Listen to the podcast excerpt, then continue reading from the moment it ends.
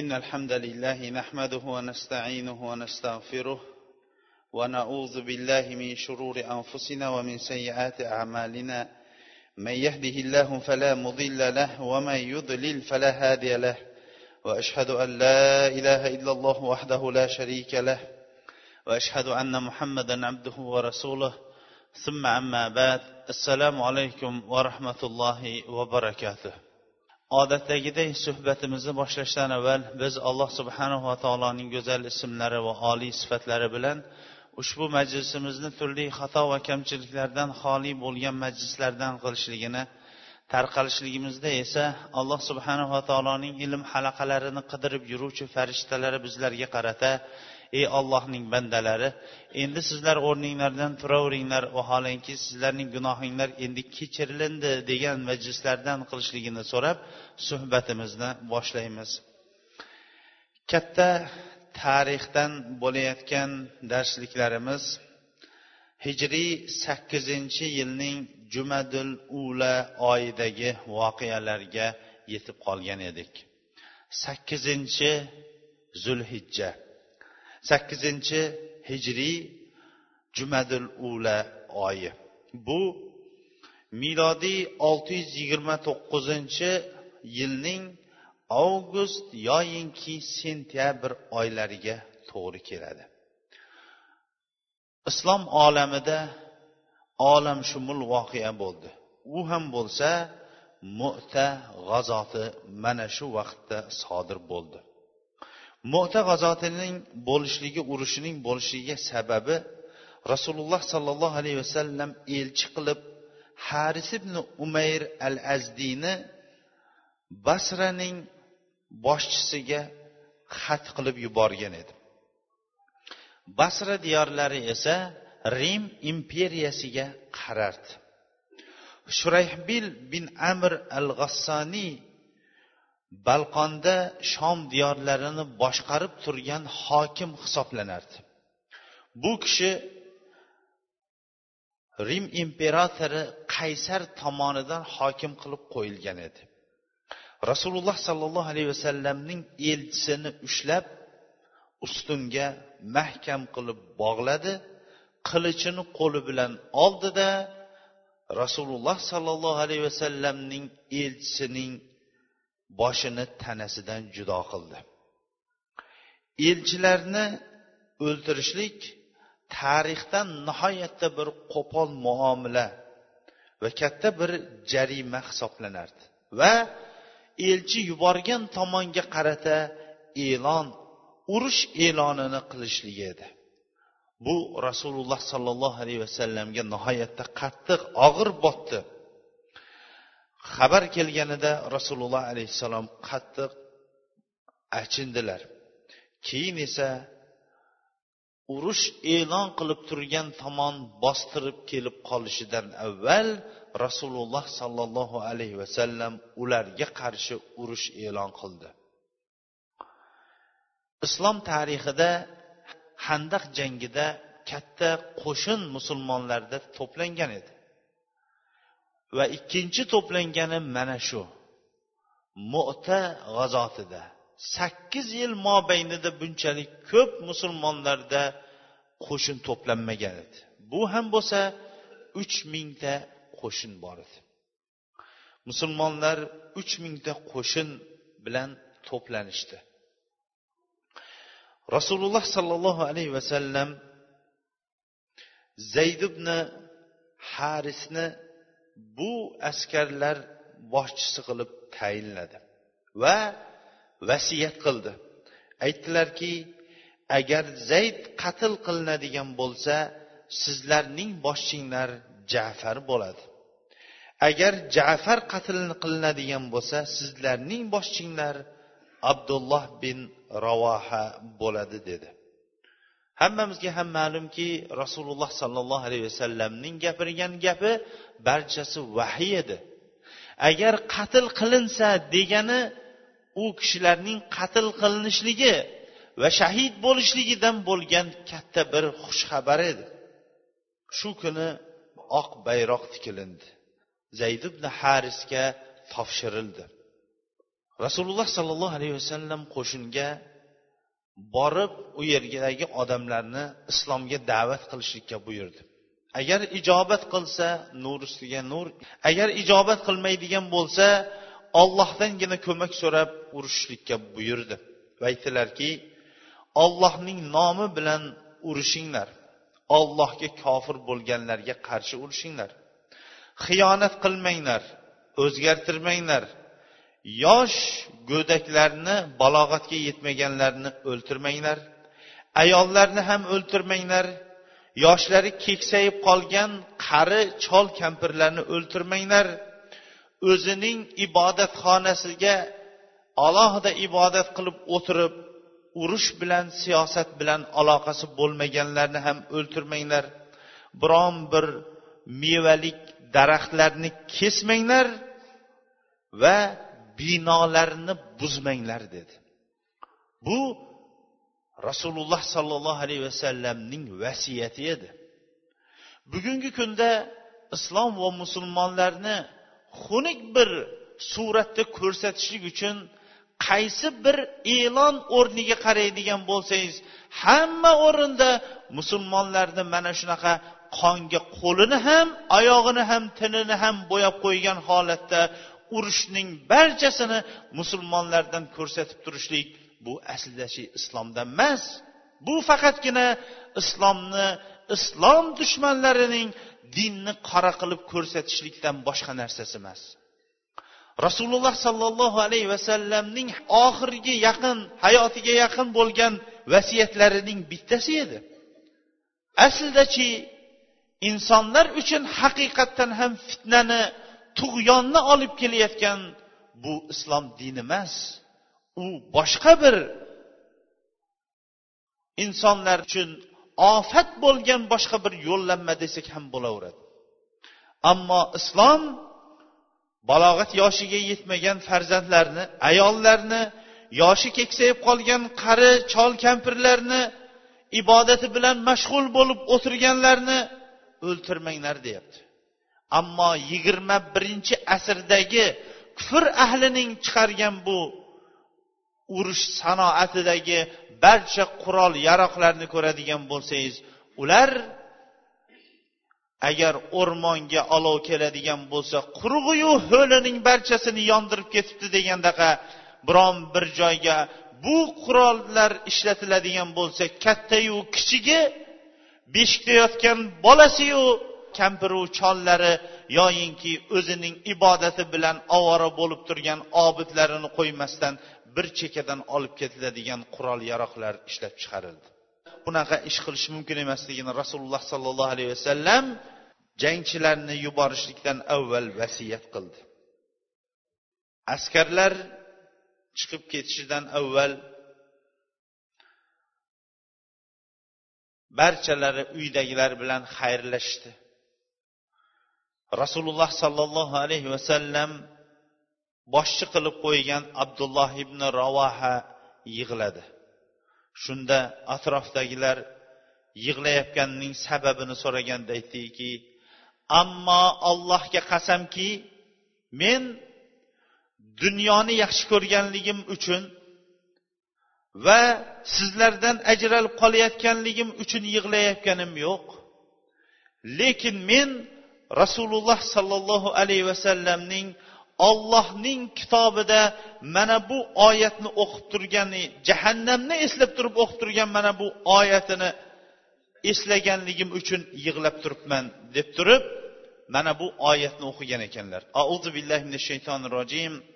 Va in minkum illa variduha kana ala robbika hatman maqdiya. Va in minkum illa variduha sizlarning qaysi biringlar bo'lmasin jahannamda bir tatib o'tilinadi degan oyatni eslaganimdan yig'layapman degan ekan. Jahannamni bir tatib o'tadi degan oyatni eslab turib qattiq yig'lagan ekanlar. Musulmonlar aytgan ekanki olloh sizni o'zi sog' salomat olib o'tsin jahannamdan deb duo qilgan ekan. Va abdulloh ibn ravoha mashhur ollohga bir duosini qilib keyin yo'lga chiqqan ekan. Musulmonlar yo'lga chiqishdi. Ular shimol tomonga borib turib maan degan joyga shom diyoriga tushishdi. Hijozning shimoliy tomoni bo'lib turib rim imperatorining hukmi yetib borgan joylar hisoblanardi. Rim imperatori ham musulmonlarning uch ming askari kelganligini eshitib turib o'zi tomonidan qo'shin yubordi. O'zi tomonidan yuborilgan qo'shin musulmonlarga kelgan xabar shu bo'ldiki rim imperatori yuz mingta rimlik shu vaqtning nihoyatda mustahkam qurol aslihalari bilan qurollangan mustahkamlangan yuz ming dunyoga danqi ketgan qo'shin kelayotganligi. U yetmaganiday yo'ldagi rim imperatoriga tobe bo'lgan mamlakatlar ham rim imperatoriga o'zining bir xushomadgo'yligini bildirishlik uchun o'zi tomonidan qo'shinlar yuborib turib lahm juzam balqayn bahro bale degan joylardan har bir qo'shin yuborib ikkinchi yuz ming askarni yuborib qo'ydi. Ikki yuz ming askar atigi uch ming askar oldiga to'planib kelishdi. Agarchi ba'zi bir insonlar buni ishonishmasalar tarix bunga guvohki ikki yuz ming askar oldida uch ming askar xuddi bir shunaqangi bir misol keltirsak misolga to'g'ri kelarmikin? Agar bu ikki yuz ming askar bir tupuradigan bo'lsa uch ming askarni tupugi bilan ko'mib qo'yadigan darajada edi. Ikkinchi bir iymon tomonidan inson qaraladigan bo'lsa o'tgan tarixdagi bundan o'n besh asr muqaddam mu'ta g'azotida mana shu ikki yuz ming askar butun rim imperatori oyoqqa turib ketgan bo'lsa bugungi kunda ham xuddi shunday.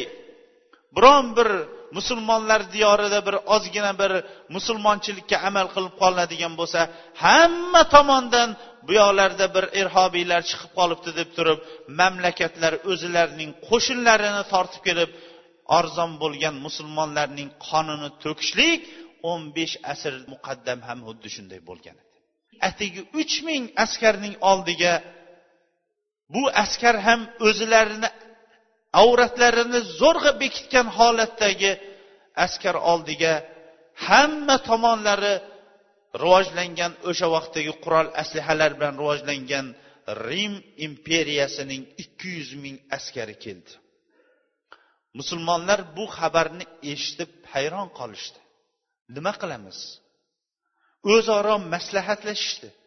Chunki butun dunyoning o'zi bu xabarning o'zidan hayron ediki ikki yuz ming askar bir katta dengiz bo'lib turib oroldaqa uni o'zi suzib ichiga yutib yuboradigan ravishdagi katta bir askar oldida qolishgan edi. Shunda ba'zilar aytdiki rasululloh sollallohu alayhi vasallamga xat yozaylik. Balkim u kishi bizni ortimizdan yordamga odam yuborar yoyinki biron bir buyruq berar shu buyruqqa qarab yursak dedi. Abdulloh ibn ravoha roziyallohu anhu bu fikrni kesib chiqdi. Odamlarga shijoatlantirib turib shuna dedi. Ey qavm dedi ollohga qasamki sizlar qo'rqib turgan hozirgi o'lim uchun biz shu shahodatni talab qilib kelmadikmi dedi. Sizlar nafsinglarda qo'rqib turgan shu o'lim aslida biz qidirib kelgan shahidlik mana shu emasmi dedi. Biz odamlarning soni uchun kuch quvvati uchun ko'pligi uchun urushmaymiz.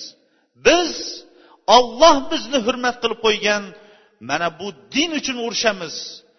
Ollohning nomi bilan ularga qarshi qo'zg'alaveringlar dedi. Yoyinki g'alaba yoyinki shahodat. Ikkita yaxshilikning bittasini allohning o'zi beradi dedi. Musulmonlarning oxir fikri abdulloh ibn ravoha roziyallohu anhuning fikri bilan bir bo'lishdi. Ikki kechadan keyin dushman yeriga qarata musulmonlar qo'zg'alishdi. Hatto mo'sa degan joyga kelganida rasululloh sollallohu alayhi vasallamning yuborgan atigi uch ming askari shu yerga askar topishdi. Zayd roziyallohu anhu uch ming askarni ikki uch qismga bo'lishdi. Ya'ni o'zining ikki tomoniga ikki qismni bo'ldida har bir qismga boshchilarni qildi. Zayd ibn haris roziyallohu anhu bayroqni oldi. Bu rasululloh sollallohu alayhi vasallamga o'g'il tutingan o'zining ota onasidan ham rasululloh sollallohu alayhi vasallamni afzal ko'rgan rasululloh alayhissalomning suyukli birodari edi. Nihoyatda bir kuch qudrat bilan urushga kirishdi. Bunaqangi islom tarixida tarixchilar aytadiki kam uchraydigan ravishdagi botirlik jasurlik bilan urushdi. Jang maydonini yorib bordi. Lekin ko'p o'tmay dushmanlarning ko'pchiligi unga qilgan urush bilan zayd roziyallohu anhuni shahid qilishdi. Keyin bayroqni jafar ibn abi tolib roziyallohu anhu rasululloh sollallohu alayhi vasallamning vasiyati bilan bayroqni ko'tardi. Shuni yaxshi bilaylikki bayroq ko'tarib turarlar ekan askar bir joyga jamlanib turadi. Bayroq yiqiladigan bo'lsa butun askar atrofga tarqalib ketadi. Shuning uchun ham dushman tomonidan bo'lgan nishonaning hammasi bayroqni ko'tarib turgan odamga qaratilib bo'ladi. Bu kishi ham bayroqni ko'tarib shunaqangi urushdi bir qo'lida bayroq ikkinchi qo'lida qilich edi. O'ylash mumkin bir qo'lida qalqon ikkinchi qo'lida qilich deb turib bir qo'lida bu kishiniki bayroq ikkinchi qo'lida qilich edi.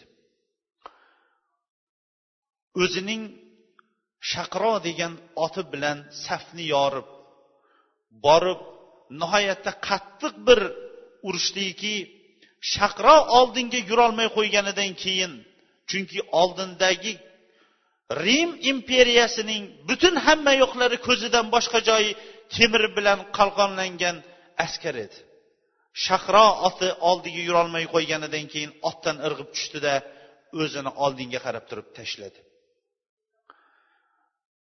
Uning o'ng qo'lini chopib tashlashdi. Bayroqni chap qo'li bilan ushlab turdi.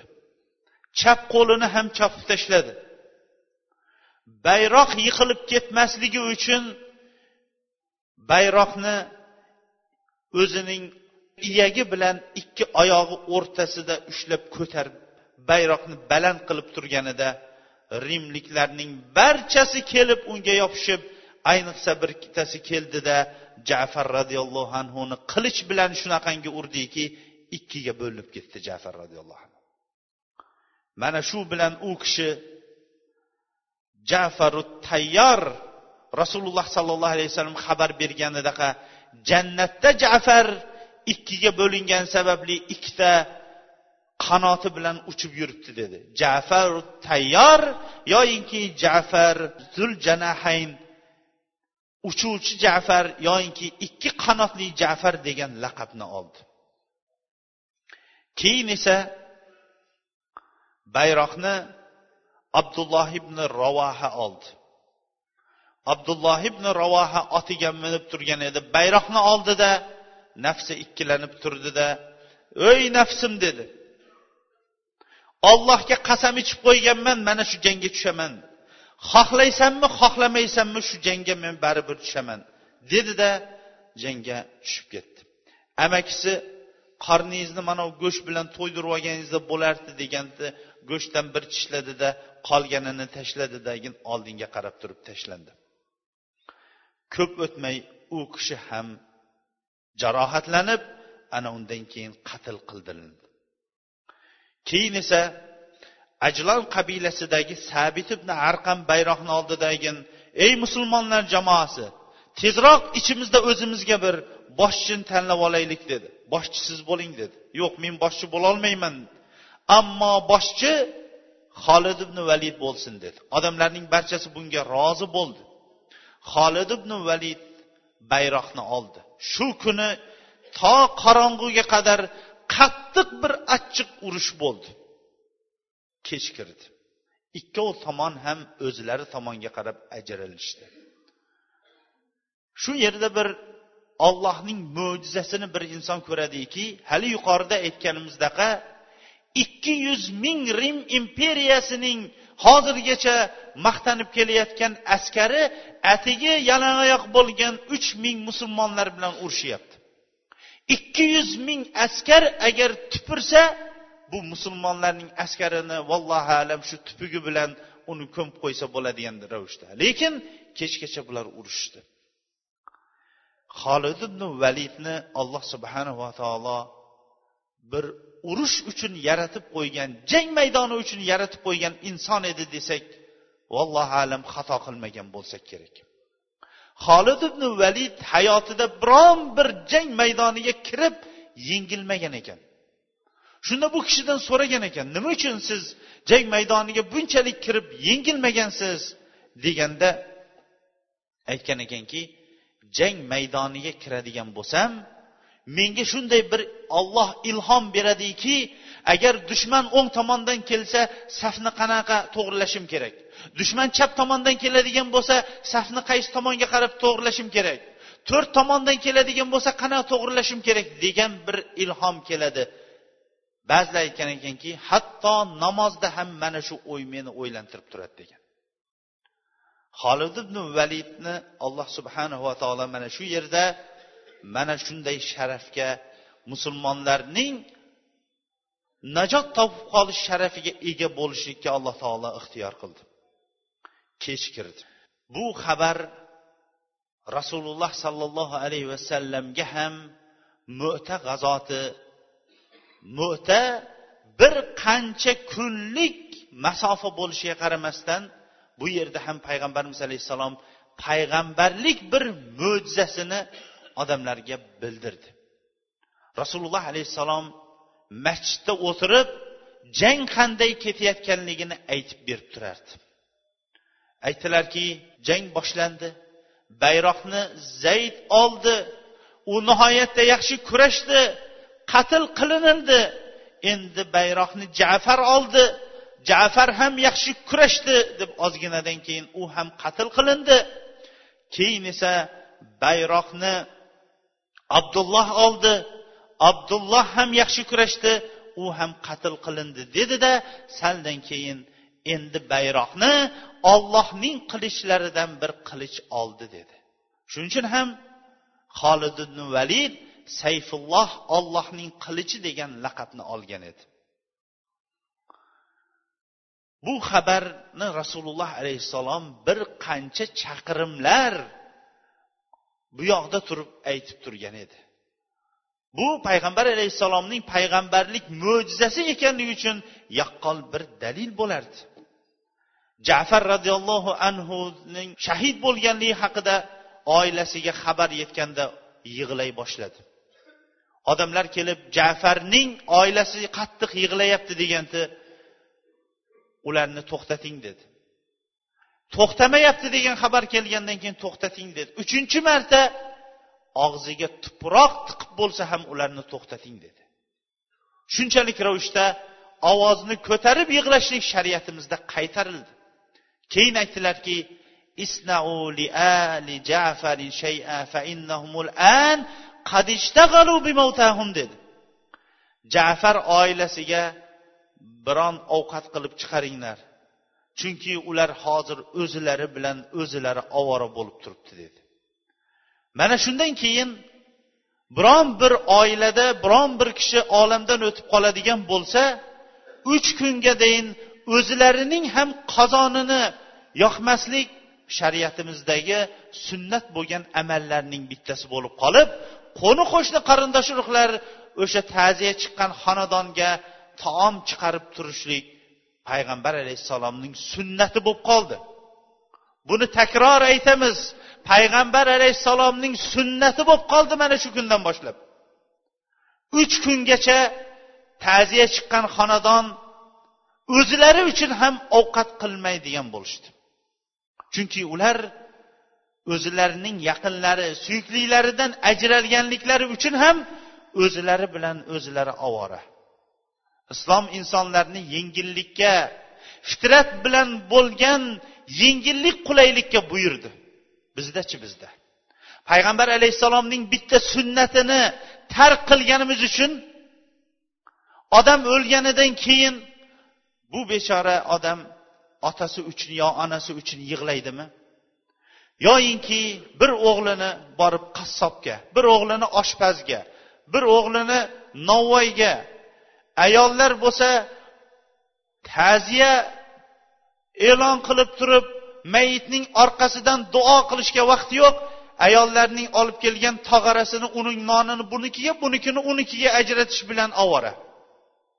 Kim kimga qiyinchilik qilyapti odam o'zi bilmaydi.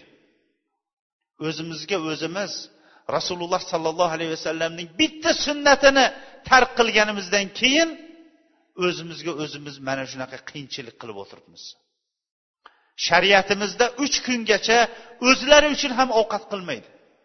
Uch kundan keyin imkoni bo'lgan odamlar xayr ehson bersin. Imkoni bo'lmaganlar xayr ehson bermasin. Chunki bu osh va boshqa masalalar imkoni bo'lgan odamlar uchun.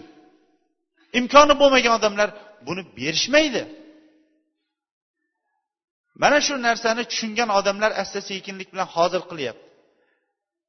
Aslida uch kundan keyingi osh ham payshanbalik ham qirq ham yili ham bular barchasi shariatimizda yo'q. Uni hammamiz ham yaxshi bilamiz. Mo'ta g'azotida payg'ambar alayhissalom jafar oilasiga taom chiqarib turinglar. Ular o'zlari bilan o'zlari hozir ovora bo'lib qolishdi dedi. Ba'zan shuni aytadigan bo'lsak bizga e'tiroz bildirib u hammasini yo'q qilib yubordinglaru deyishadi. Hammasini yo'q qilib yubordinglar shariatimizda biz boriga amal qilib olaylik keyin nariyog'ini ko'raveramiz. Boriga amal qilmaymizda yo'g'iga amal qilamiz. Xuddi ba'zan har yili bahor vaqtida shunaqa bo'ladi odamlar hali ketmonni qo'liga ushlab ish boshlanmagan turgan vaqtda shu madinadan xat kelibdi mana shuni yigirmata varaqani tarqatib yuboradigan bo'lsanglar tez ishinglar yurishib ketar ekan har yili bo'ladi shu narsa har yili shu yerda shunga tanbeh beriladi. Bo'lmasam ish yurishmas ekan namoz o'qimaganlar ham yugurib qolishadi. Shu yigirmatani darrov tarqatib yuboraylik keyin ish yurib ketar ekan o'zi namoz o'qimaydi. Ammo bunaqa narsalarga ko'p amal qilishadi. Kech bo'ldi. Rasululloh sollallohu alayhi vasallamning mo'ta g'azotida boshchi qilgan barcha amirlari shahid bo'lgan. Imom buxoriy rivoyat qiladiki jafar ibn abi tolibni deydi abdulloh ibn umar jangda qatl qilinganlar ichidan qidirdik. U kishini topdik. Jasadida to'qson nechta yaralangan iz bor edi deydi. To'qson nechta. Boshqa bir hadisda bo'lsa bu kishining yaralarining ko'pligidan taniyolmay qolganligini aytadi. Holid valid shu kuni nihoyatda qattiq urushdi qo'lida to'qqizta qilich sindi. Faqatgina yamandan kelgan qilichgina sabr qilib turib bera oldi deydi. Tong otgandan keyin holid valid odamlarning turar saflarini o'zgartirdi. O'ng tomonni chap tomonga chap tomonni o'ng tomonga kenglik torlik tomonlarini ham o'zgartirdi. Va rim imperiyasining qo'shinlari oldida ko'rindi. Imperiyaning odamlari uni ko'rib musulmonlarga kechqurun yangi qo'shin kelibdi ularga yordam kelibdi degan qo'rquv ularning qalblariga tushib qoldi. Va ikkinchi kungi yangi urush boshlandi. Inshaalloh suhbatimizning eng qizg'in va davomini inshaalloh kelgusi haftada davom ettiramiz.